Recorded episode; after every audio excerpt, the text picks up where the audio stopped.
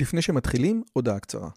אם אתם אוהבים את הפודקאסט הזה, אתם כנראה אנשים ממש מיוחדים ומרתקים. אז אם בא לכם לפגוש עוד אנשים כמותכם, וגם אותי, וגם את רלי, אנחנו עושים מפגש עוקבים שלישי. ביום חמישי, בתאריך ה-9 למאי 24, בין השעות 7.5 ל-11.5, אנחנו הולכים לקיים מפגש עוקבים שלישי בבית שלי בנופים בשומרון. מה בתוכנית?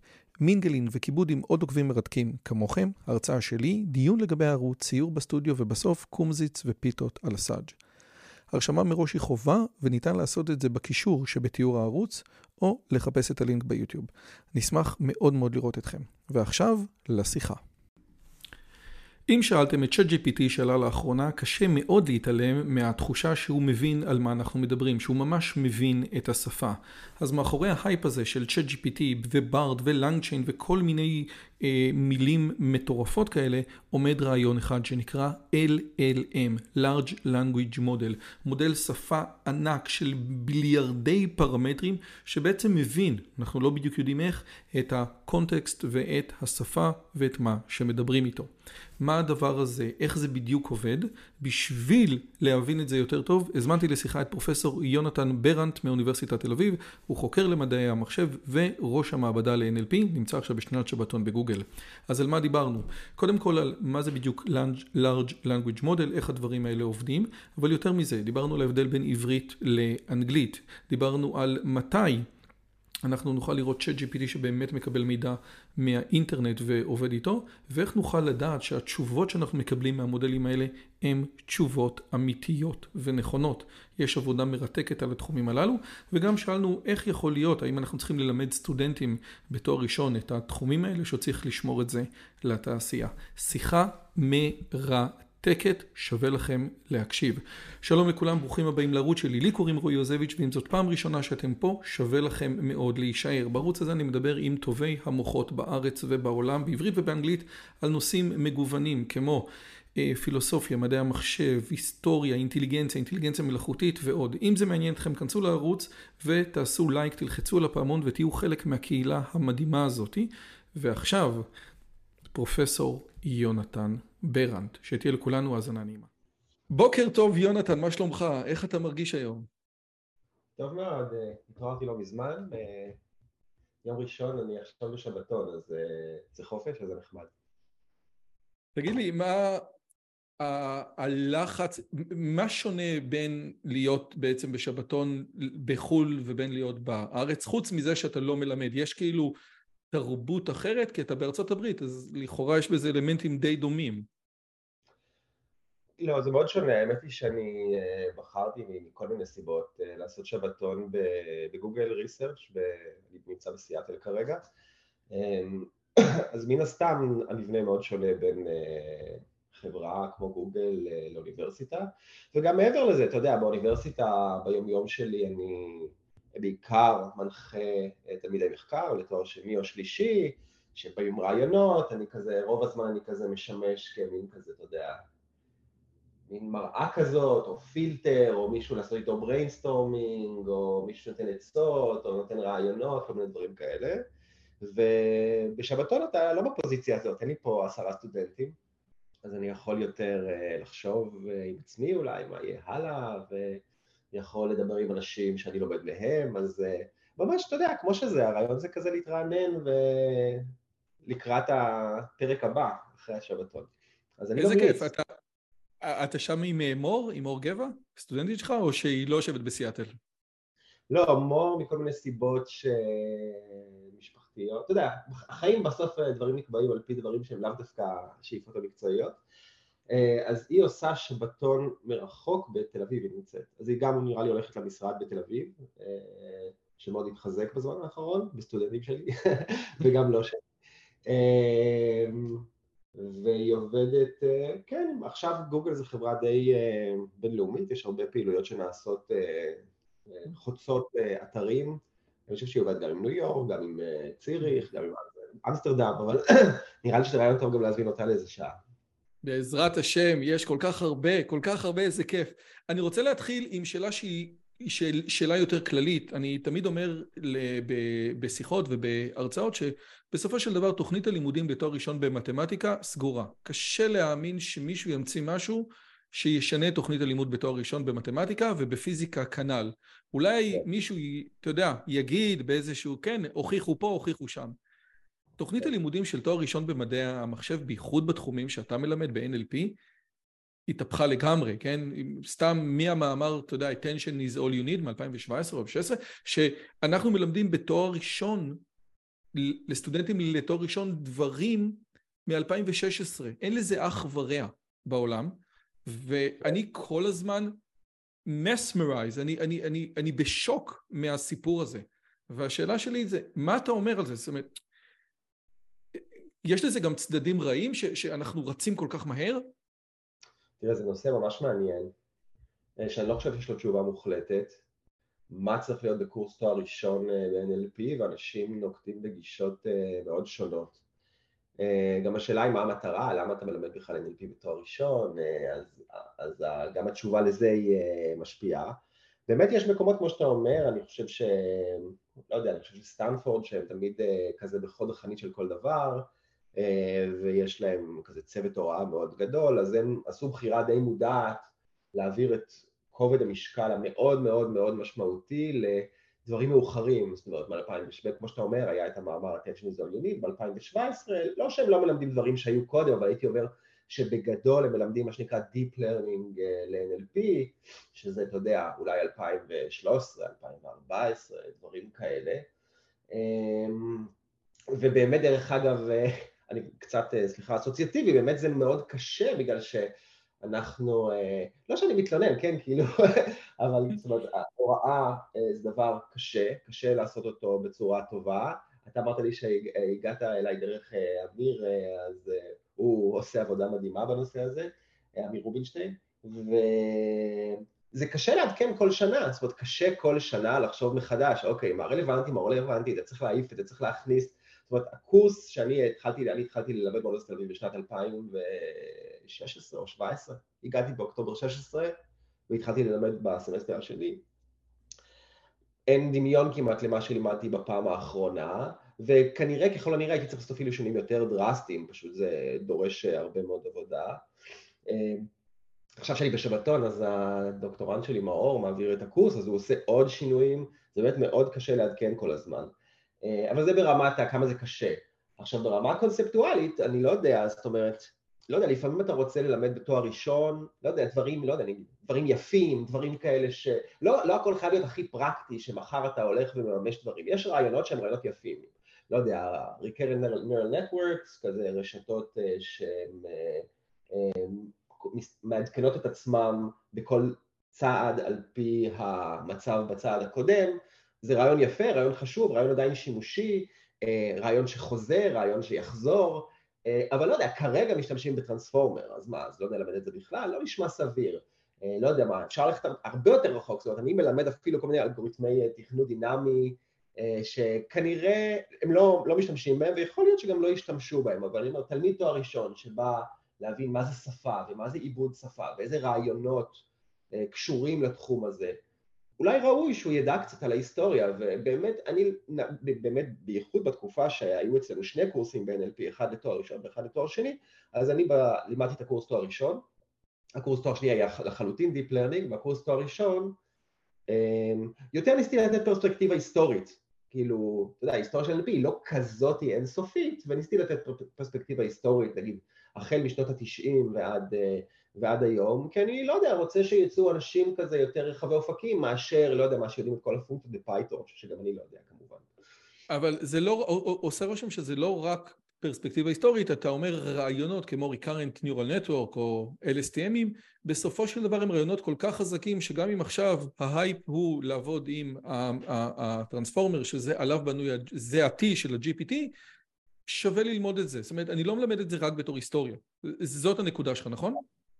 לגמרי, לגמרי. לגבי RNNים זה ברור, אין פה שאלה, אני גם חושב שזה רעיון חשוב, גם רעיון שקיים עדיין, שמשתמשים בו בכל מיני הקשרים, וגם אה, רעיון ש, שכאילו ככל הנראה אני, אני, אני מאמין ש, שיהיה עוד בחיינו בעתיד, וגם כן, ברמה הקונספטואלית, אני חושב שלא יודע, בתור תלמיד תואר ראשון הייתי רוצה שאנשים ידעו לחשוב, יש לי בעיה, מה האפשרויות שלי, איך אני יכול לפתור אותה, איזה כלים יש לי ביד, מה היתרונות שלהם, מה החסרונות שלהם, בייחוד בתואר ראשון, לא יודע, אני בטח לא... בספ... ב... אם מישהו רוצה ללמוד את החומר שצריך בשביל לתכנן, להצליח לבנות מודלים הכי הכי עדכניים, שדרך אגב הם עושים את זה גם בקורסים שלנו, אז יש הרבה מאוד כלים ויש הרבה מאוד... כמות החומר ברשת היא פשוט אינסופית, באמת אינסוף לזה, ובאמת אין צורך בי אישית שאני אעמוד ואדבר על זה. ואני חושב שאני אוהב ללמד בצורה שאני מרגיש שגם הם לומדים דברים שאולי לא ילמדו במקום אחר, וגם אפילו מהפרספקטיבה האישית שלי, ממש מה אני חושב באופן אישי, אני חושב שזה נחמד לתלמידי תואר ראשון שלומדים אצלי. ואת הקורס CS224N הם יכולים לשמוע, של סטנפורד, הם יכולים לשמוע בבית גם, זה בסדר. ועדיין, עוד פעם, הנקודה הזאת בדיוק, הספר שעליו נמצא הלפטופ שלי, זה, אתה יודע, ה-Deep Learning של, של, של איאן גודפלו, והוא מ-2016 והוא כבר ישן. כן. כאילו, זה קטע מטורף שספר שנחשב איזשהו ספר בסיסי כזה, מ-2016 הוא כבר, לא, הוא כבר ישן, לא, לא... אנחנו נמצאים בתחום שהוא מטורף. אני, אני לא חושב שמשהו היה ככה אי פעם. כן, זה מטורף, זה מטורף. אני, אתה יודע, אני חי את זה וזה...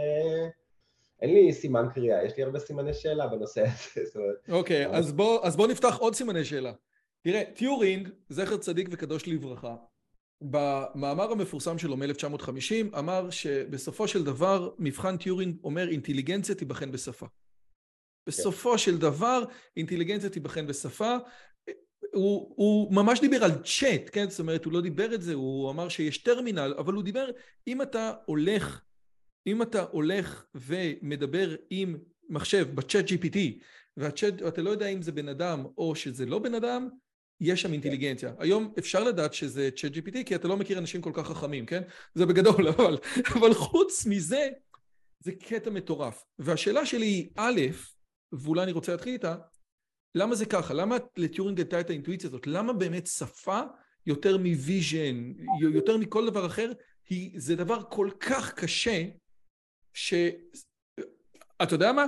שכל ההייפ הכי גדול על AI לא היה ב DeepMind ולא היה בגו, ולא, הוא היה ב ChatGPT. זאת אומרת, הייתה איזושהי הבנה של האנושות שפה משהו השתנה בצורה אה, אימננטית כזאת. מה אתה אומר? כן, אתה יודע, אומרים, איך אומרים, מותר האדם מן הבהמה בדיבור, אה, יש כזה אמרה, אז אה, אני חושב באמת, לא יודע, השפה היא מין construct כזה שהוא מייחד את בני האדם מול שאר היצורים, זאת אומרת אינטליגנציה יש בהרבה מאוד יצורים על פני כדור הארץ, אתה יודע, עוד פעם, אני קטונתי מלדבר על כל מיני species שונים, אבל אתה יודע, עורבים, שפותרים כל מיני בעיות, ו... וקופי אדם אחרים, ודולפינים וזה, אבל ה construct הזה שנקרא שפה הוא מאוד ייחודי לבני אדם, שבני אדם בעצם יצרו אותו, והוא באמת יכולת שהיא Game changer מבחינת מה שהיא מאפשרת לנו כספיסיס, כאיזשהו זן, לעשות, זאת אומרת, אנחנו לא הכי חזקים, אנחנו לא הכי מהירים, אבל אנחנו מסוגלים לצבור ידע ולהעביר אותו הלאה, זה דבר מטורף, זאת אומרת, זה שאנחנו באמת חי...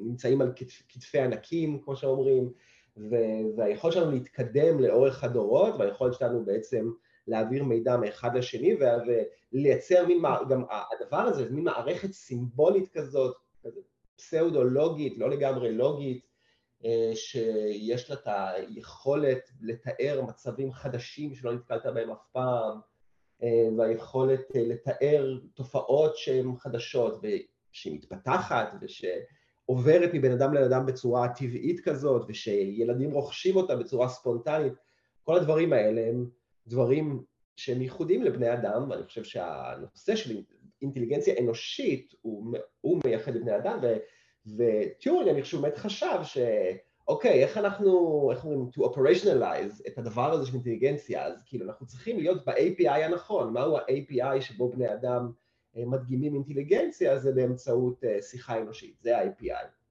ו... וזה מה שמייחד אותנו, ואני חושב שזה היה הרעיון הטבעי שלו, שזה יהיה משהו שהוא ככה כמותי ומדיד, ושהוא ככה נוגע בקור של, של, של אינטליגנציה אנושית. וכן, אנחנו תמיד ב-NLP, זה מאוד מחמיא לנו שזה הבחירה של, זאת הייתה הבחירה של טיורינג. באמת, לא, הוא לא בחר, לא יודע מה, לפתור, לא יודע, משוואות ממעלה שלישית או משהו כזה, כי זה לא הקור, כן? ומבחינת החלק השני של מה שאמרת לגבי האם זה הצית את הדמיון, איך זה הצית את הדמיון, חושב באמת... לא, אני, אני רוצה רגע, ברשותך יונתן, לחדד. היו הרבה מאוד דברים בכמה שנים האחרונות, ואתה מכיר את זה בוודאי, לפחות כמוני, אם לא הרבה יותר, שאתה יודע, לקחנו עוד את זה, אתה יודע, והאלכסנט, שמנצח בתחרות הזאת, והגו, והאלפא גו, ויש דיבורים כאלה בקטנה. אבל אם אני מסתכל על, על כלכליסט, ועל הניו יורק טיימס, ועל מקומות כאלה, שבעצם נותנים את הג'יסט, כאילו את התמצית של הטכנולוגיה לציבור, צ'אט GPT עשה שינוי שהוא לא בכמות, הוא באיכות. יש התייחסות אחרת בגלל צ'אט GPT. את זה אתה מקבל? אני לגמרי מקבל את זה. אני כאילו חושב על עצמי, אני אדבר על עצמי ואז אחרי זה על, האחרים. אני חושב, על, על העולם. אני, זאת אומרת, אני חושב שזה מובן למה, למה זה קרה, אבל שאני עצמי, זאת אומרת, הרי אה, למרות שזה באמת פרץ לציבור הרחב יחסית לאחרונה, אז זה כן כבר שנים, זאת אומרת GPT 3 זה היה best paper בניוריקס, הכנס אה, למידה חישובית החשוב ביותר אני לא זוכר אם זה היה ב-2019 או 2020, נראה לי 2019, אמ, וכבר אז זה היה מאוד מאוד מאוד מאוד מרשים. אמ, אני דווקא זוכר שכשיצאו כל המודלי text to image אתה יודע, סטייל DALL-E 2, ואחרי זה סטייל... Midjourney ו Firefly של Adobe, כן. אני כן, המוח שלי התפוצץ אז, כי כאילו, אני חשבתי בזמנו שכל הקטע של טקסט אמ, completion, שיש לך טקסט, אתה משלים אותו, זה כאילו, זאת אומרת, ניתן לדמיין, אפשר לדמיין, שהדבר הזה הוא אפשרי, גם אם הרשת שמשלימה את הטקסטים, אז אני לא יודע מה אני צריך להגיד, אז באמת אה, מודלי שפה הם מקבלים מין כזה טקסט, אוסף מילים, והמשימה שלהם זה להשלים את המילה הבאה, ועל ידי זה שהם עושים את זה שוב ושוב, הם בעצם יכולים להשלים טקסטים כרצונם. הם הבת שלי מדי פעם תופיע. אז תגיד לה שלום. אמ, אז זה מודלי שפה, ויש על זה ויכוחים אה, ניטשים, ויכוחים עזים, אתה יודע, האם היכולת להשלים את המילה הבאה, האם היא דורשת הבנה באיזשהו מובן של העולם, אה, האם זה אומר שבאמת יש לך איזשהו מודל של איך העולם עובד, או שכל מה שצריך זה פשוט אתה מאבד כל כך הרבה טקסטים ואתה עובר על טריליון מילים באינטרנט, אז ראית כבר הכל ואתה עושה קצת הכללה, וסבבה, אתה יודע להשלים את המילים וזה נראה טוב וזה משלה את המאזין שבאמת הוא ניצב מול אה, ישות אינטליגנטית, למרות שהוא ממש לא. אה, זאת אומרת, ניתן לדמיין שיש בזה איזה מין כאילו תרמית כזאת, שאין באמת ייצוגים, ב core של זה אין ייצוגים שהם ממש סמנטיים, אין אה, כיסא ושולחן, ו... ודווקא כשהגיע text to vision, אז זה ממש אה, פוצץ לי את הראש, כי אמרתי, וואו, אתה ממש יכול להגיד משפטים הזויים, לא יודע מה, דוב אה, עם כובע, אה, יושב ליד רובוט, מרים את יד ימין. והתמונה היא הוכחה שהוא מבין. כן, בדיוק, משהו שהוא לא לשוני, זאת אומרת, יש מין כזה extra linguistic medium, שהוא לא בתוך השפה, להפך, הוא מחוץ לשפה והוא מדגים מה הייצוגים השפתיים מעידים, זאת אומרת, אנחנו רואים איזשהו טקסט. אה, יפה, יפה מאוד מה שאתה אומר. אתה בעצם אומר, תקשיב, אני נמצא בתוך ה PyTorch, אז אני יודע, ואני קראתי את המאמרים, אז אני מבין מה הלך שם, ומה הלך שם, הם בעצם הגרילו לפי סטטיסטיקות את הטוקן הבא, או את המילה הבאה, או את האות הבא, ואמרתי, אולי לא חייב להיות שם אינטליגנציה, אבל אין שום דרך להסביר איך מטקסט יוצאת תמונה שהיא... אה, שהיא רזוננט, כן? עם מה שהטקסט אומר, אם הוא לא מבין, ולכן זה היה המקום שבו... כן, אז יש את הנושן הזה שאני מדבר שנקרא קומפוזיציונליטי, שבעצם שפה היא דבר קומפוזיציונל, כלומר, אתה לוקח שני רכיבים, יש להם משמעות נפרדת, ואתה מחבר ביניהם ונוצרת משמעות חדשה, ובני אדם מסוגלים להבין אה, ביטויים שהם, איך אני לא יודע איך להגיד בעברית compositional, גם אם לא נתקלו בהם מעולם. זאת אומרת, לא יודע מה, אם אני אגיד לך ג'ירפה מעופפת, גם אם לא ראית בחיים ג'ירפה מעופפת, אז תוך שנייה יודע מה זה ג'ירפה מעופפת, אפילו אם לא שמעת את הביטוי הזה מעולם, וזה אה, מאפיין מאוד מאוד מאוד חזק של אה, אה, שפה טבעית. ובאמת, בכל ה text to vision, מה שאנשים עשו, הם יצרו כל מיני משפטים שהם לא סביר שהם נמצאים בשום מקום, ועדיין ה image של זה בעולם, המסומן, המסמן הזה שהוא המשפט, והמסומן שזה התמונה, הם היו טובים, והיית יכול לעשות שינויים קטנים, זאת אומרת, היית אומר, בוא תעשה אותו אדום ולא כחול, תעשה אותו משולש ולא מרובע, תגיד לו להרים יד שמאל ולא יד ימין, וזה עובד. אז אתה משתכנע שיש שם ייצוג אמיתי של uh, הדבר הזה. אבל אני רק אסייג את זה, זה מצחיק, כי עכשיו היה מאמר מ-Microsoft שקוראים לו Sparks of uh, Intelligence. נכון, עם, uh, סבסטי, עם, עם פטריק סבסטיאן, והם אומרים, תקשיב, הם, אנחנו בדקנו לפי הגדרות של אינטליגנציה, חברים, כן. GPT-4 מבין, הוא, הוא ביקש ממנו לעשות יוניקורן עם ה... עם... אז מישהו כתב, טוב, מה הסיכוי שיש באינטרנט איזושהי ספרייה של אנשים שכתבו קוד בטיקזי, שזה השפה שמשתמש בה, ושזה שפה של ציורים של חיות, מה הסיכוי? כן. ואז הוא כאילו עושה סרט בגוגל, וכן, יש, זאת אומרת, יש מישהו כתב באינטרנט, כאילו בדיוק, דוב, איך מציירים דוב עם טיקסדי, כלב, איך מציירים כלב עם טיקסדי, לא יודע אם היה שם חד קרן, אז זאת אומרת, כאילו, וואו, זה מדהים, הוא הצליח ליצור יש מאין, אבל האינטרנט הוא מקום גדול, ויכול להיות שמה שנראה כן. לך... אבל, אבל יונתן, אתה קצת לא הוגן, כי אחרי שהוא עשה את זה, הם מחקו את כל הדברים ושינו את המקומות ושינו את הפוזיציות כדי... הם ניסו בתוך הסיפור הזה להראות, אני כן קראתי, אני, אותי זה קצת שכנע, אני אגיד לך. זה דבר מדהים, אין, אין שום ספק שזה דבר מדהים. אני רק אומר, לפעמים אתה אומר, אני, אני עכשיו אמציא איזה משפט שאף אחד כן. לא חשב עליו בחיים, ואם הוא יצליח זה סימן שהמודל יודע. אבל כן. מה הבעיה? אנחנו בני אדם מאוד מוגבלים. כשאנחנו מנסים להגריל דברים מוזרים מהראש שלנו, מסתבר שאנחנו מגרילים דברים שגם אנשים אחרים מגרילים, ואז גם זה נורא קשה להמציא משהו שאף אחד אחר לא חשב עליו מעולם ושלא נמצא באינטרנט. זו משימה די קשה, אה, ובגלל זה צריך לשים לב, כשאתה אומר וואלה, הוא הצליח להכליל למשהו שהוא לא ראה מעולם, כאילו, לא יודע, צריך לבדוק uh, ב training data, ודרך אגב זה גם תחום מחקר מטורף שאנשים עושים בימינו, uh, לנסות להבין מה יש ב training data. ועכשיו נחזור למה ששאלתי במקור לגבי הנושא של הטקסטים, אני פשוט חושב ששפה הוא דבר שהוא כל כך בכל מקום, זאת אומרת, זה דבר כל כך ubiquitous, כל כך נפוץ, זאת אומרת שברגע שאנשים מבינים שהם יכולים לקחת טקסט מכל צורה, לא מובנה, שאין לו structure, ולעשות עליו פעולות אקראיות כרצונם, זה ה business implications של זה הם כנראה מאוד מאוד משמעותיים, זאת אומרת יש אנשים שכל משלח ידם זה בצריכת טקסטים, סיכום טקסטים, יצירת טקסטים, vision אני חושב שזה עדיין כאילו כל נושא של עיבוד תמונה זה איזושהי קהילה יחסית קטנה, איזושהי תת אוכלוסייה קטנה בעולם, אבל השימוש בשפה ו... וגם, אני לא יודע, המאבקים היומיומיים שלנו בשימוש בשפה בתור אנשים שלפעמים משתמשים בשפה שהיא לא השפה הילידית שלנו, אה, הם מטורפים ואין מישהו שלא אה, צריך את זה באיזשהו מובן, וזה, אני חושב שלא יודע, אני לא בן אדם, לא איש עסקים, אבל נראה לי שהמשמעויות העסקיות הן באמת כאלה שזה הצית את הדמיון של כולם. אז אני עוד פעם, מה שהצית לי את הדמיון זה דווקא ה-text to image באיזשהו מובן, כן. אבל מה שכאילו אנשים שהם, לא יודע, יזמיים באופיים, אני חושב שמיד הבינו שמשהו שמטפל בשפה, זה, יש לזה משמעויות רחבות. האם, האם דברים, אתה יצא לך לשחק עם GPT-4? אז אני כרגע אה, אה, עובד אה, בשבתון שלי בגוגל. GPT-4 עולה 20 דולר לחודש. אני יודע. אבל... יש, אה, יש, יש לי את הגרסה המקומית שלי, בארד, אז אני נוטה להשת... אני, אני נוטה, לא יודע למה, אולי זה מין סוג של פטריוטיזם כזה שאין פה צורך, אז אני משתמש אה, בבארד בעיקר. אה, אבל כן, קצת אה, מישהו נתן לי לשחק עם זה, וזה היה יפה, כי כל מיני אה, failure cases כאלה שהצלחתי לגרום להם בגרסה הקודמת של GPT, לא הצלחתי כן. לייצר את ה-failure cases האלה ב-GPT4. תראה, היה גרי מרקוס בתוכנית, ואחד הדברים שהוא ממש מדבר, הוא נורא אנטי כל הסיפור הזה, אבל, אבל באמת, ודיבר סקוט ארונסון אחריו, שהוא גם עושה שבתון עכשיו ב-OpenAI כדי למצוא את ה...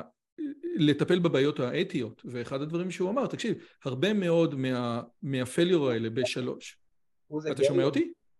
כן, כן, אני אומר, הוא זה גרי או הוא זה סקוט? מי זה הוא?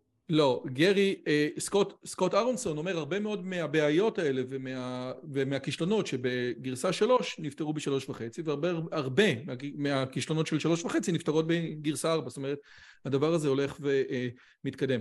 עכשיו, אנחנו נמצאים עכשיו בעולמות עליונים, כותבים מלאכים, אבל הרבה פעמים אולי שווה לרגע לרדת קצת על פני, אה, לרדת קצת למטה ובאמת לנסות להסביר מה שקורה שם. היום ספציפית זה היום הולדת שלי, אבל זה הרבה פחות מעניין, כי מה שיותר מעניין זה שאני זכיתי להיוולד באותו יום כמו קלוד שנון. 30 לאפריל זה יום הולדת של קלוד שנון. וקלוד שנון בעצם ממציא, מביא לעולם את המושג הזה של אנטרופיה, כן? זאת אומרת, הרעיון הזה שניתן לבוא ולהסתכל על כל השפה האנגלית ולהגיד, אוקיי, מה ההסתברות שאות מסוימת תבוא אחרי אות אחרת? מה ההסתברות שמילה מסוימת תבוא אחרי מילה אחרת? ואם אני מסתכל על כל השפה האנגלית, כן? אז אני יכול לבוא ולהגיד שההסתברות ש... ש- to be or not to ואם אני אסתכל על כל המילים, אז המילה, ש... המילה שיש לה את ההסתברות הכי גדולה להופיע תהיה בי, כן? זאת אומרת, וזה רק בגלל שהסתכלנו על איך מילים בשפה האנגלית עובדות, כן? זה בגדול מה שקורה בעולמות של הטרנספורמרים, או שיש שם משהו שהוא מהותי שונה? אז טוב, אז כן צריך לקחת את צעד אחרון. טרנספורמר, יש כאילו שתי דברים, יש מה שנקרא טרנספורמרס, שזה ארכיטקטורה, זאת אומרת רשתות נוירונים, יש מין מודל חישובי שנקרא רשתות נוירונים, והמודלים האלה מסודרים באיזשהו אופן, והאופן שבו מסדרים אותם אה, נקרא ארכיטקטורה, וטרנספורמר הוא ארכיטקטורה, הוא אופן שבו לוקחים נוירונים ומסדרים אותם, בגדול, אני יכול לצלול את זה, ויש מה שנקרא language modeling, language modeling זה אפשר להגיד מין כזה משימה, שזה משימה שבה בהינתן איזשהו רצף של אותיות או מילים או חלקי מילים, מה שנקרא tokens או subwords, כל מיני, יש את המשימה לחזות את הבא, או, או אולי יותר במדויק, להגיד מה ההתפלגות של המילה הבאה, או אולי עוד יותר במדויק, כאילו מה ההתפלגות של אה, מחרוזות באופן כללי, ודרך אחת להסתכל על איך, אה, איך, מה ההסתברות של מחרוזת זה להשתמש במה שנקרא כלל השרשרת בשביל לפרק את זה משמאל לימין ולהגיד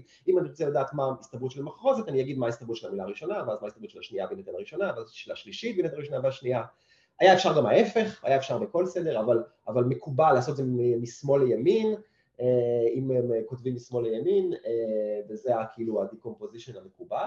אז, אז בוא נניח, בוא נגיד כאילו זה לא לגמרי מדויק שלנגויג' זה לחזות את המילה הבאה והמהפכה של, לא יודע, GPT3 זה שימוש בטרנספורמרים עבור המשימה של language modeling. אומרת, אנשים, אנשים השתמשו, הסתכלו על המשימה של language modeling כבר מזמן, כבר כאילו איזה 40 שנה, והם השתמשו בכל מיני מודלים שנקראים, אה, לא יודע, bigrams או trigrams או n-grams, שפשוט לוקחים קורפוס ענק וסופרים כמה פעמים מילים מופיעות. זאת אומרת, נגיד, אה, מה, מה המשפט הזה? to be or not to?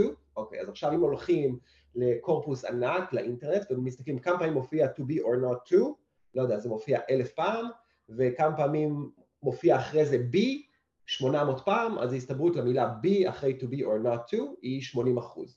אין שום, לא צריך רשתות נוירונים בשביל זה, אבל זה כבר language modeling, זה כבר משימה של language modeling. ואחר כך התחילו להשתמש ברשתות נוירונים בשביל לבצע את המשימה הזאת של language modeling. ואולי עוד מרכיב אחד אחרון, סליחה אם אני נהיה קצת יותר טכני, זה בעצם שהבינו שהמשימה הזאת של language modeling היא משימה מאוד מאוד כללית. כלומר, זה באמת קצת מתקשר לשנון וטיורינג וזה, אם היה לנו רשת נוירונים שמסוגלת ברמה גבוהה לעשות language modeling, אז היא הולכת להיות רשת נוירונים שהיא יודעת המון על שפה טבעית, ויש לה המון ידע אנושי, והיא לא יודע מה, אולי קרובה ללהיות אינטליגנט. זאת אומרת, היכולת בכל קונטקסט להשלים את המילה הבאה, היא יכולת מטורפת, שזה בדיוק כזה, כזה, מין כזה טיעון כזה של אה, אלן טיורינג כזה. אם אני אומר לך, אובמה נולד ב... אז אתה אומר לי הוואי, אז אוקיי, אתה יודע משהו על אובמה. ובצרפת מדברים, צרפתי, אתה יודע משהו על צרפת. ולברון ג'יימס קלה במשחק האחרון מול קליבלנד, 42 נקודות. כן, וגם כמובן, אני לא יודע מה, אם אתה אומר באנגלית, אה, לא יודע מה, I would have eaten ולא eaten או כן. משהו כזה, כן. משהו על... זאת אומרת, אם יהיה לנו מין משהו שיודע מדהים להשלים מילים, אז אה, זה יהיה כלי מאוד מאוד חזק באופן כללי, שאפשר יהיה לסכם איתו, יהיה אפשר לענות איתו על שאלות, יהיה אפשר איתו לעשות כל משימה שקשורה לשפה טבעית, וזה דבר מאוד מאוד חשוב. אז רגע שנייה, אני רוצה רגע שנייה ברשותך לעצור אותך פה. אני נותן, אני נתתי דוגמה פשוטה, אולי דוגמה פשוטה מדי, והיא לא הוגנת, to be or not to, כן? אפשר גם להגיד בראשית ברא וזה. אבל מה קורה שיש auto-completion, כן? דני הלך לקנות סביח, ובדרך הוא... אפשר להשלים את זה עם המון המון המון המון המון המון דברים. כן. איך הוא באמת מחליט? הרי, הרי, הרי סתם, בדיוק המשפט שעכשיו נתתי, בדרך הוא... אז הוא לא מחליט, הוא, מחליט, הוא לא מחליט, language models הם נותנים התפלגות, זאת אומרת מה שהם עושים, הפלט שלהם, אנחנו רואים את הפלט שהוא מילה, אבל הפלט האמיתי שלהם זה התפלגות, בכל רגע נתון אומרים התפלגות לגבי מה לדעת ה-language model האפשרויות ומה ההסתברות של כל אחד מהם, וסכום ההסתברויות האלה צריך להיות אחד בסוף, מה שהתפלגות על פני מילים. בדרך כלל מעל גבי language model מוסיפים משהו שנקרא uh, decoding algorithm, שהוא אומר, אוקיי, אם זאת ההתפלגות, איך אני בוחר את אחד מהדברים בשביל לייצר משפט ספציפי. דרך אגב, בבני אדם אה, אפשר להגיד שיש להם בכל רגע נתון התפלגות, ויש גם מחקרים פסיכולוגיים שמראים שהם כאילו מחזיקים איזושהי מין אה, התפלגות לגבי מה המילים הסבירות בכל רגע ורגע, ועל פי זה... כן, אבל בני אדם, אבל, בני, אבל יש הבדל, כי בני אדם יוצאים מנקוד... התכלית או, או, או המהות של המשפט, כן, הדאטה, הם כבר יודעים אותו בראש, הם רוצים לבוא ולהעביר אותו, השאלה היא באמת איך, איך להעביר. אבל גם, אבל גם אם אתה קונדישן, אם יש לך אינטנט בראש מאוד מאוד ברור, עדיין יש לך הרבה דרכים לעשות ריאליזציה. אה, לגמרי, לגמרי, לגמרי, לגמרי, לגמרי, ודאי. אתה יודע, אני, אם אני אגיד לך עכשיו, וגם לפעמים אתה מאזין, נכון? לא תמיד אתה מדבר, לפעמים אתה מאזין, ובתור מאזין, אין לך את האינטנט הזה בצורה מלאה, ואם מישהו יגיד לך אתמול ראיתי חזיר והוא פתאום יגיד לך אף, אז תגיד וואו, פיגס פליי, זה מוזר, כן? לא, היה, היה לזה הסתברות די, התפלגות די נמוכה. מה שרציתי להגיד זה שמעל גבי ההתפלגות הזאת יש משהו שבוחר. אז הדבר הכי נאיבי שאפשר לעשות זה לבחור את המילה עם ההסתברות הכי גבוהה. אה, הבעיה בזה זה שזה לא בעצם תופס את, ה, את האקראיות שיש בשפה, פשוט תקבל תמיד את אותו דבר. אה, ואפשר גם לדגום, זאת אומרת אם, אם יש לך משהו בין, אה, יש לך התפלגות בין 0 ל-1, אז מה שאפשר לעשות זה להטיל כאילו מין מטבע דמיוני כזה עם 100 צדדים, ואם 80 אחוז הסתברות שזה B, כמו שאמרתי קודם, אז אם יוצא בין 1 ל-80 אז נוציא B, ואם יוצא 81 אז נוציא את המילה הבאה שיש שם. אז, אז, אז ה-language model הוא לא בוחר, הוא, יש לו התפלגות. ומעל גבי זה מלבישים איזשהו אלגוריתם כזה יחסית קל משקל שבוחר איזה מילים, וגם על זה יש תילי תילים של מאמרים, מה הדרך הנכונה אה, לבחור מילים, ובדרך כלל, נגיד ב-GPT וכולי, בדרך כלל הבחירה היא לא אה, את הסביר ביותר, ו, אה, ואנשים יש להם, אנשים שמשתמשים בזה, הם יודעים שאם הם מריצים את אותו דבר פעמיים, הם לא מקבלים את אותו דבר. זה המצב.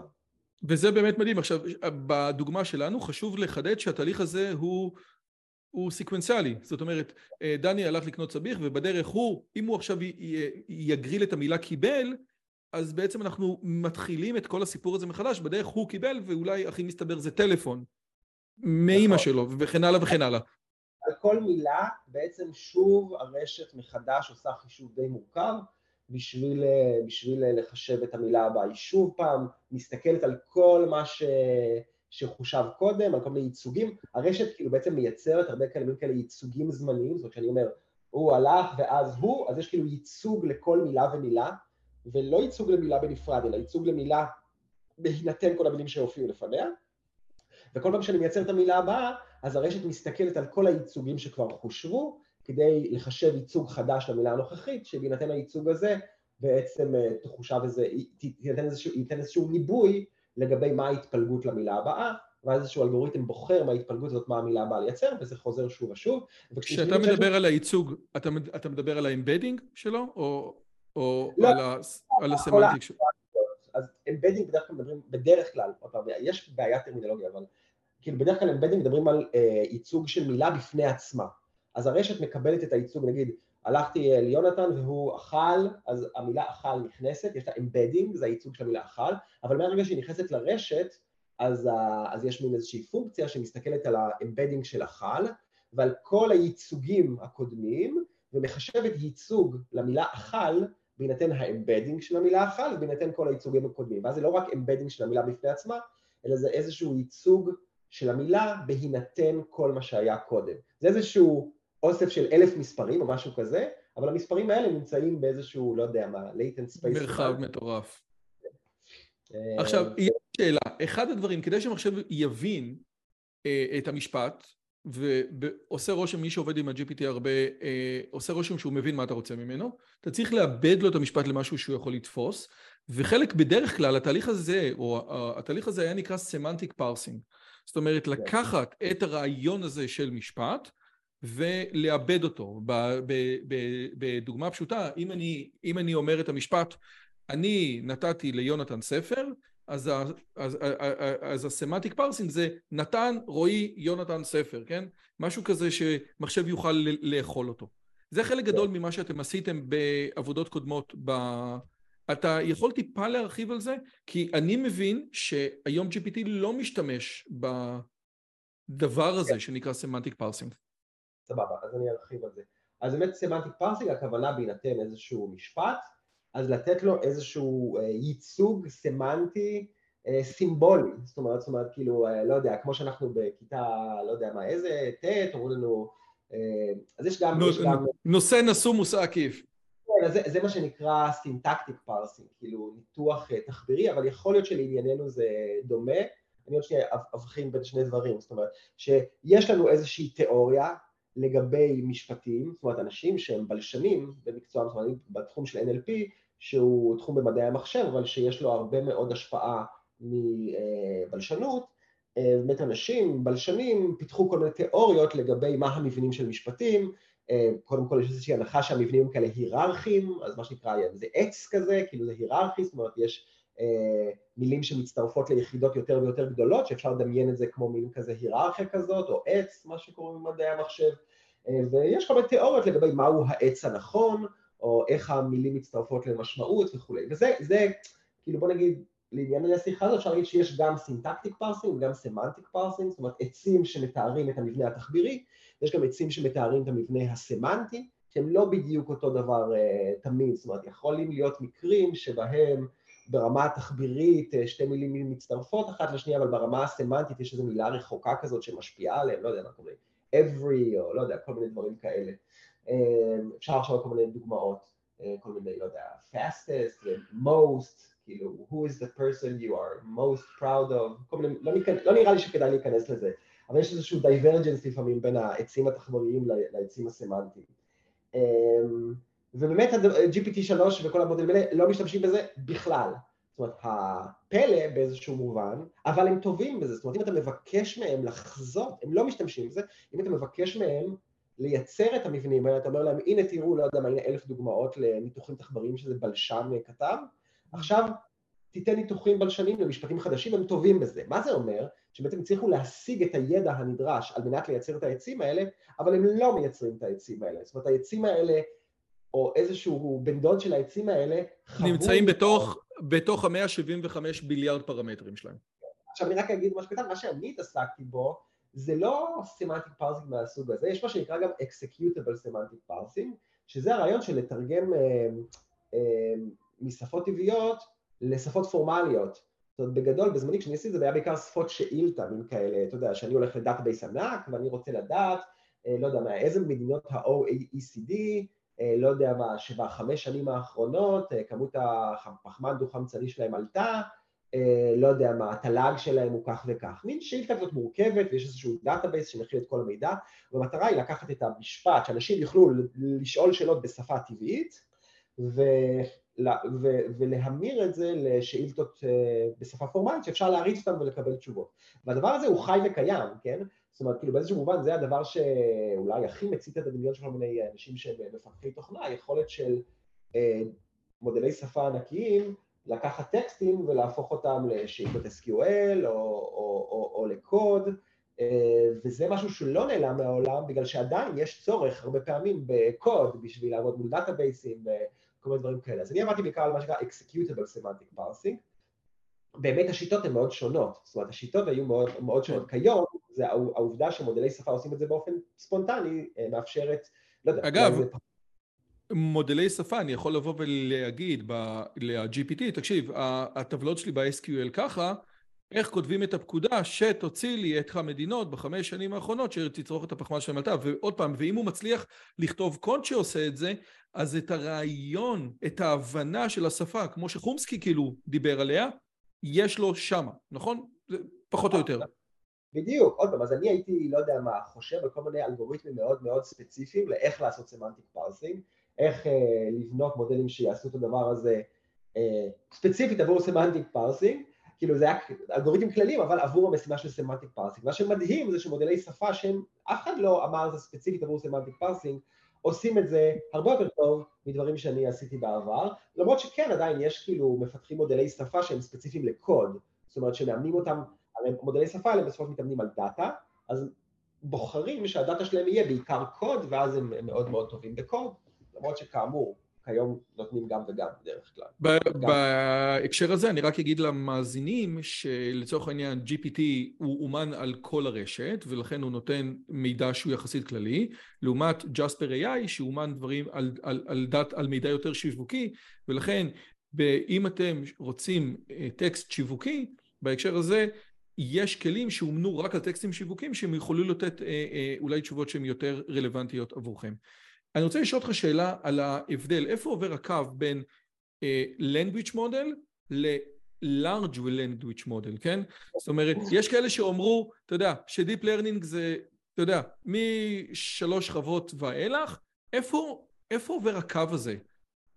הוא לא, הוא, אני לא יודע מה התשובה לזה, וזה דוגמה לטרמינולוגיה לא טובה, ולכזה moving, uh, אתה יודע, goal post כזה, זאת אומרת, large זה כל מה שאנשים עוד לא התרגלו אליו באיזשהו מובן, ואיכשהו צריך שיהיה טרמינולוגיה יותר טובה.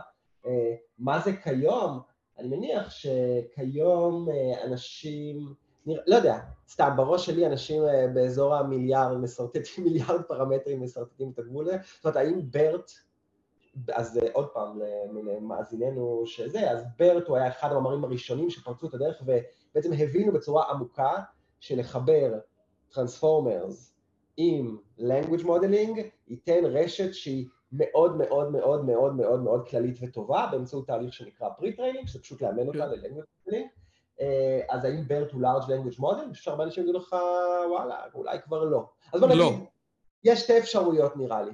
או שברט ומעלה זה large language model, אם אתה כזה בן אדם יחסית כן. מסורתי, ואם אתה כבר בן אדם לא מסורתי, אז נראה לי שכאילו באזור הכמה מיליארדים. אני חושב שיש, אבל כן, אם רוצים לדבר מהותית, יש כל מיני אינדיקציות לזה שיש איזשהו גודל מינימלי של language model. תראה, אני חשבתי שאני דוס, אבל אני לא חשב, אני לא חושב כמוך, אז יכול להיות שאני כבר לא באמת מסורתי, אני כבר לא יודע.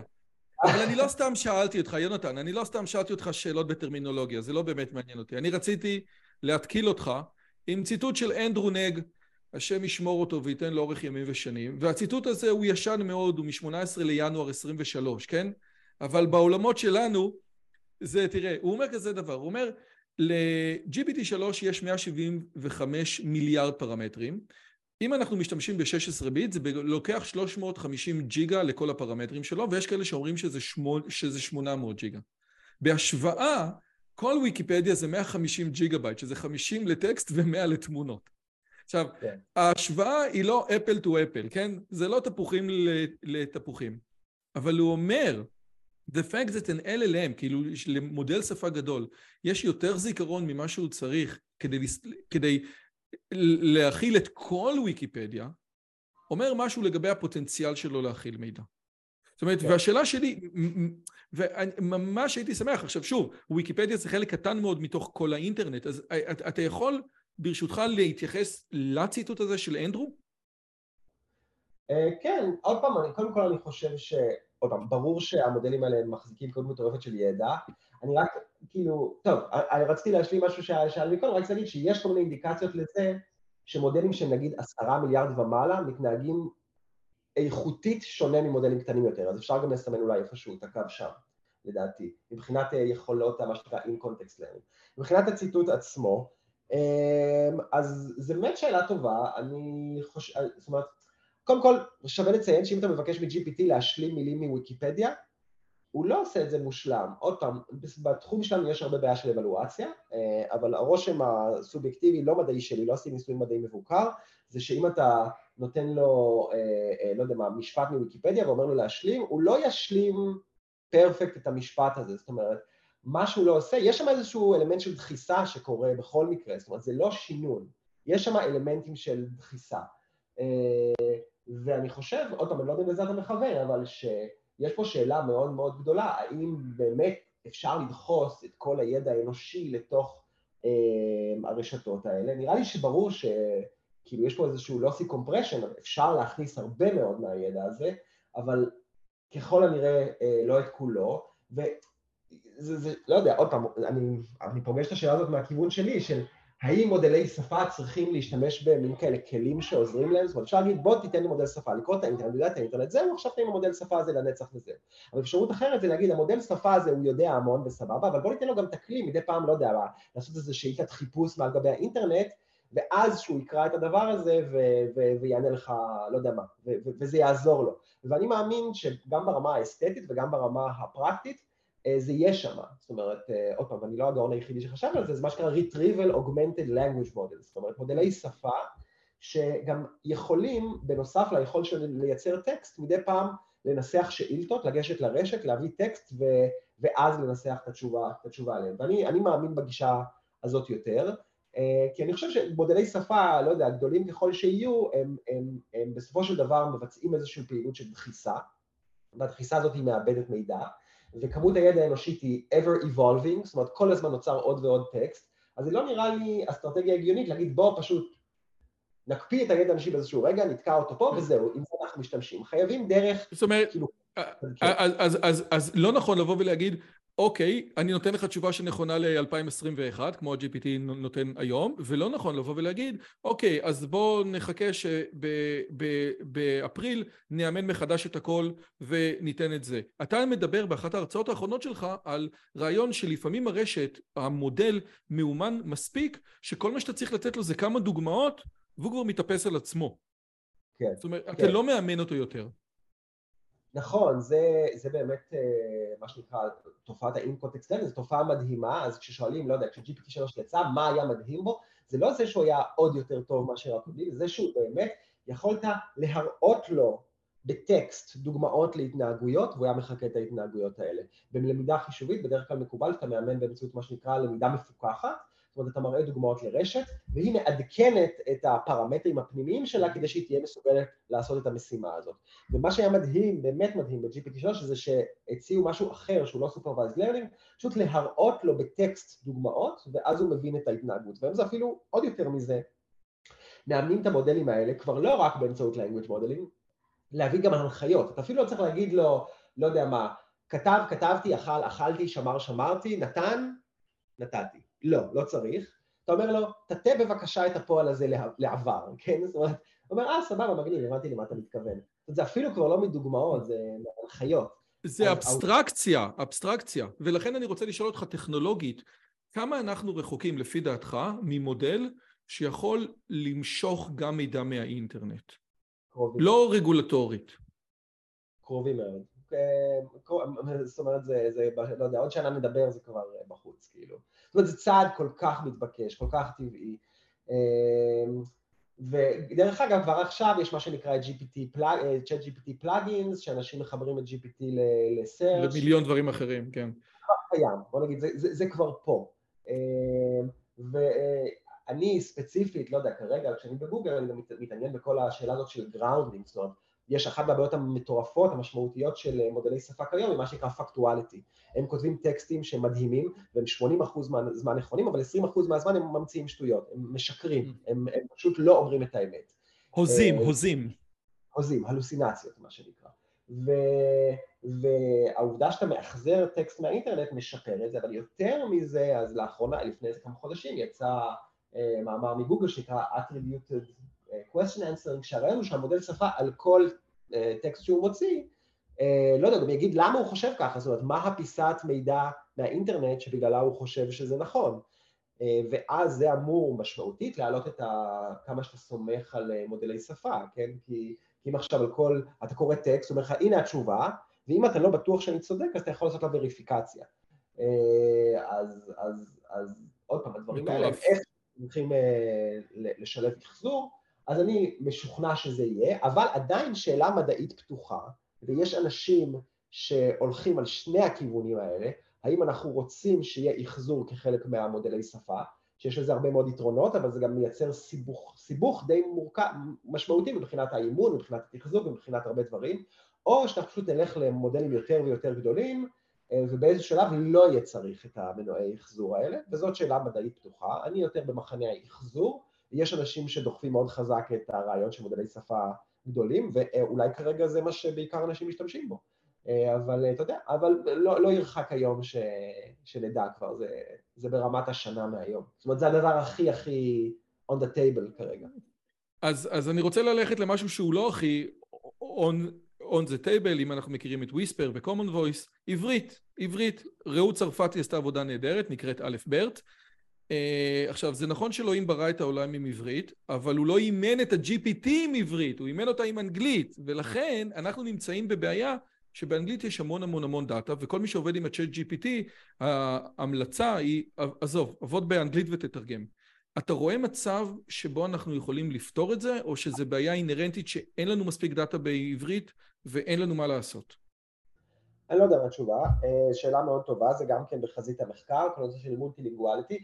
אני חושב שכאילו אם מסתכלים רק על עברית כשפה, אז אין מספיק אה, טקסטים ברשת בשביל להגיע לרמה של אה, צ'אט GPT, אבל השאלה שנשאלת זה מולטילינגואל מודל, זאת אומרת, האם מודלים שמאומנים על המון שפות, לא יודע מה, בעיקרון כל השפות, אז יש לא מעט עדויות לזה שיש מין כזה העברה, benevolent transfer כזה, זאת אומרת, זאת אומרת, העובדה שאני מתאמן על שפה שהיא שכנה לעברית כמו ערבית, העובדה שאני מתאמן על המון המון שפות אחרות, ברגע שהמודלי שפה מספיק גדולים, זה לא שהשפות מתחרות אחד בשני, אלא באיזשהו שלב הן מתחילות לעזור אחד לשני. אפילו שיש אנשים גם שעובדים על, לא יודע, אולי יש subset של שפות שעוזרות אחת לשנייה ואחרות מפריעות, אז צריך להעיף אותן, אבל בסדר, זו שאלה אה, טכנית. אבל מהרגע שנתאמן על מספיק שפות, זאת אומרת, נוכל בעצם באמצעות שפות אחרות להשתפר בעברית. אה, אז כן, זה נראה לי התשובה הקצרה שלי, שהיא עוד פעם כאמור האינטואיציה. אה, יש כל מיני באמת מאמרים שבאמת עוסקים בניסיונות האלה להבין איך אפשר לעשות טרנספר. יש אה, דוקטור סטנובסקי מהאוניברסיטה העברית, הוא עשה עבודה מאוד מעניינת גם על אכדית ובכלל על כאילו העברות בין, בין שפות, כאילו איך אפשר להשתמש ב... בדאטה משפות שמיות בשביל לעשות language modeling יותר טוב באכדית, שזו שפה שיש לה מעט מאוד טקסטים, כן? כמה עשרות אלפים, מאות אלפים, לא יודע. אמ, ו, וגם איזה שפות מפריעות או לא מפריעות אחת לשנייה, אז אני חושב שרוב הסיכוי הוא באמת באמצעות הטרנספר משפות אחרות. בטוח שאם נאמן מודלי שפה רק על עברית, נגיע לרמה מאוד מאוד גבוהה, אבל להגיע לרמה של ChatGPT זה נראה לי אני לא חושב שיש מספיק טקסטים, וכדאי לשמוע... בייחוד, וגם כל הטקסטים, הרבה מאוד מהטקסטים בעברית הם לא טקסטים שהם קשורים אלינו, הם טקסטים מאוד מאוד מאוד ישנים, המשנה, התלמוד, ספרות הראשונים, היא קשה מאוד להבין ממנה דברים לגבי מה שקורה איתנו ב-2023. אבל אני חושב שזה ממש מגניב, כל התחום הזה של להשתמש במודלי שפה בשביל שפות עתיקות, לא יודע, יש את אה, פרופסור יונתן בן דב, שעובד על מגילות קומראן, ואנשים שעובדים, ודוקטור שי גורדי. יש את קופל, יש את מוישי קופל שעשה הרבה דברים בהקשרים האלו. יאמן, אני לא, לא אומר מוישי קופל, נראה מה. לא, כאילו, לא, לא, לא, לא להיכנס ל... לפני, לפני, לפני. מי שלא יודע, מוישי קופל הוא לא רק בפורום קהלת, הוא פרופסור למדעי המחשב, הוא כזה רציני שבספר של, של Machine Learning שכתב uh, מיטשל, הוא הזכיר אותו, אמר תודה רבה למוישי קופל, כן? אז כן. אנחנו מדברים על מוישי קופל בהקשרים של ה machine learning. לא, לא ספק איש רנסאנס, באמת, זה מאוד מרשים. אמ, כן, אז, אה, אז כן, וגם דרשוביץ אצלנו בתל אביב, זאת אומרת, עוד פעם, אם אני אזכיר אנשים, אז אני אשכח להזכיר אנשים אחרים. אל תזכיר. לא ואז אני רוצה, אולי, אולי, יש לי עוד זמן לשאלה אחת, נכון? כן, יש. תקשיב, הכל מרתק, הכל מרתק. באחד הדברים שגם אה, אה, מלאני מיטשל דיברה עליה, וגם אנשים אחרים דיברו על העובדה הזאת של המערכות האלה אין מה שנקרא common sense, כן? עכשיו, יש לכם מאמר מ-2019 שמדבר על הרעיון הזה של common sense, ואתם כותבים ב-2019, כן? אה, אתה נותן את הדוגמה הבאה, איפה שמעון היה כשהוא שמע את המכסח הדשא, ואתה יכול לבוא ולהגיד, טוב, כנראה הוא היה ליד המכסח הדשא אולי ברחוב, ואז אתה כותב את הדברים הבאים. הסוג ידע הזה שהוא מאוד מאוד טריוויאלי עבור בני האדם הוא מחוץ להישג של uh, מערכות uh, למידה כיום. עכשיו אתה כותב את זה ב-2019, היום היית כותב משהו אחר? כן, כן. uh, טוב, קודם כל uh, אני אתן קרדיט לאלון תלמור uh, שהיה סטודנט שלי ועכשיו הוא, uh, יש לו חברת הזנק, uh, שבאמת מאוד מאוד רצה לעסוק בכל התחום הזה של common sense. באמת האינטואיציה הייתה תמיד שיש מה שנקרא exposure bias, זאת אומרת בני אדם לא מעלים על הכתב דברים שהם טריוויאליים, זה שכדור עולה אז הוא אחרי זה יורד, אז הם לא כותבים את זה, והבעיה הזאת של exposure bias, שבעצם מכונות לא נחשפות למידע שבני אדם לוקחים כמובן מאליו, אה, הוא בעוכרי המודלים האלה. עכשיו, עוד פעם, אני עדיין חושב שזה כאילו קצת עניין, ולכן אני חושב שבעתיד, גם כן הלא רחוק מאוד, כשיהיה מודלים שהם הרבה יותר multi-modal, שמשתמשים גם בטקסטים, אבל גם בתמונות ובווידאו ובהמון modalities אחרים, שבהם כן מקודד ה-common sense, אתה יודע, תראה וידאו של אנשים בהופעה, בסוף הם מוחאים כפיים, אז אפשר ללמוד שלמחוא כפיים זה משהו שעושים אחרי הופעה. לא יודע אם כתוב בט... בטקסטים שמוחאים כפיים אחרי הופעה, כנראה שכן, לא משנה. אבל יש, אה, היה, יש, אה, אה, יש פה עוד איזה שיחה במקביל. אבל יש המון המון עבודה מאז שמראה של-GPT 3 יש המון common sense, הרבה יותר ממה שחשבנו. אנחנו תמיד מופתעים מהיכולות, המודל, זאת אומרת בדרך כלל חוקרי Machine Learning ו-AI מופתעים לטובה. הם under, עושים underestimation ליכולות, וגם פה צריך לתת קרדיט לפרופסור יג'ין צ'וי, שהיא פה ביהודה, באיפה שאני קרוב לאיפה שאני נמצא, שהיא עשתה מפעל מטורף של מאמרים על common sense, והיא מראה איך היכולות common sense של מודלי שפה מזנקים מ-GPT ל-GPT, וכיום היא מייצרת גם databases של common sense באמצעות זה שהיא מחלצת מידע ממודלי שפה הענקים האלה, וגם היא מראה איך עדיין יש להם חסרונות, ואיך עדיין אפשר עם מודלים קטנים להגיע לביצועים שהם אה, קרובים. אז, אה, אז התשוב, העולם הוא מורכב, האמת היא שהמודלי שפה האלה מגיעים להרבה מאוד common sense רק באמצעות טקסט, אבל עדיין זה לא זה, בוא נגיד. ומעבר לזה אני חושב שכן יש בעיה קשה של אבלואציה, שכיום המודלים מתקדמים מאוד מהר, והם נמצאים מאחורי דלתיים סגורות עם הרבה מאוד היבטים, ולפעמים צריך לשלם בשבילם, ו... צריך לחשוב, זה, לא יודע, משבר ב-NLP, איך בכלל בכל רגע נתון נדע איפה אנחנו נמצאים. מה המצב? זאת אומרת, אני אומר דברים לגבי מה שאני חושב שהמצב, האם אני צודק, האם אני טועה, על סמך מה אני מבסס את זה. אה, אנשים עובדים על זה, מן הסתם, אבל, אבל התחום מתקדם מהר. טוב, קודם כל תודה רבה, הבטחתי שעה זה היה שעה, לא הגענו אפילו לסוגיות של האם נכון לעצור, האם לא נכון לעצור, עושה אה, רושם שאף אחד, אחד לא עוצר שום דבר עושה רושם שאף אחד לא עוצר שום דבר, אה, וזה באמת מעניין. השד הזה לבקבוק, כאילו. אולי כן, כן, כן. לא, לא, לא, כן, זה, זה, בכל אופן, קודם כל, יונתן, תודה רבה, שיהיה לך כיף אה, בסיאטל, למרות שקצת קר שם, אבל שיהיה לך כיף, שתיסע, ש, שתהיה בשלום, שתחזור בשלום. שתי שאלות שאני שואל תמיד את האורחים שלי, א', אם יש ספר שקראת בשנה, בחמש שנים האחרונות, אולי בתחום של NLP או בכלל בתחומים אחרים שאמר וואו, ששינה לך איזושהי זווית הסתכלות על העולם? יש לך כזה דבר? וואו, איזו שאלה מתקילה. Uh, אני, עוד פעם, לפני שנה נולדתי ילד ולא uh, uh, קראתי הרבה זמן בגלל חוסר שינה. עכשיו אמרתי, טוב, אני חייב לקרוא משהו, זה לא שינה לי את העולם, אבל קראתי כל מיני כאלה ספרונים כאלה של סטפן צוויג, ופשוט נורא קינאתי בכמה יפה הוא כותב, כאילו אמרתי וואו, אבל למה הוא כותב כל כך יפה, הלוואי שיכול... מה קראת למשל, העולם עד אתמול, העולם של אתמול, או... גרוע בלזכור אה, שמות של אה, ספרים, אז זה היה כזה זוג כזה שהוא היה עבד בבית שלה, היא הייתה אדונית, ואז הוא נסע למרכז אמריקה, לאיזה... אה, לשחמט, זה שמשחק עם השחמט. נפגשים, לא, שחמט זה אחר, ואז ואז הם נפגשים וזה ריגש אותי בצורה מטורפת, ופשוט קרה, עזוב, אני כשאני קורא ספרים, יש לי מנטייה, לא כל כך אכפת לי מה התוכן, אבל כאילו אני מסתכל על המשפט, אני אומר, המשפט הזה קשור, כתוב פשוט מדהים, ונורא נורא חשבתי שזה היה נחמד אם הייתי יכול לכתוב ככה. משהו ששינה לי את ההסתכלות, אה, כן, היה בזמנו שקראתי את בלק סוואן של ניסים טלב, זה היה כזה מגניב וזה, אבל זה... כן. הוא דמות, הוא דמות. והשאלה השנייה, בגלל שיש לך כל כך הרבה סטודנטים וכל כך הרבה פוריות במחקר, אתה יכול לתת איזשהו טיפ למי ש... לחוקרים צעירים ככה, או בכלל, מה הטיפ שלך להיות פרודוקטיבי יותר? אה, וואו, שאלות קשות. אה, מה הטיפ של להיות פרודוקטיבי יותר? קודם כל אני חושב שכל, שצריך להבין שכל אחד יש לו את התכונות שלו ואין כזה מין נוסחה כזאת אה, שמתאימה לכולם. אה, זה נורא תלוי בתחום, נורא, נורא תלוי באופי. כאילו, איך להיות פרודוקטיבי יותר יש לזה הרבה מאוד היבטים, תן לי לחשוב שנייה על משהו קונקרטי, קונקרטי אחד.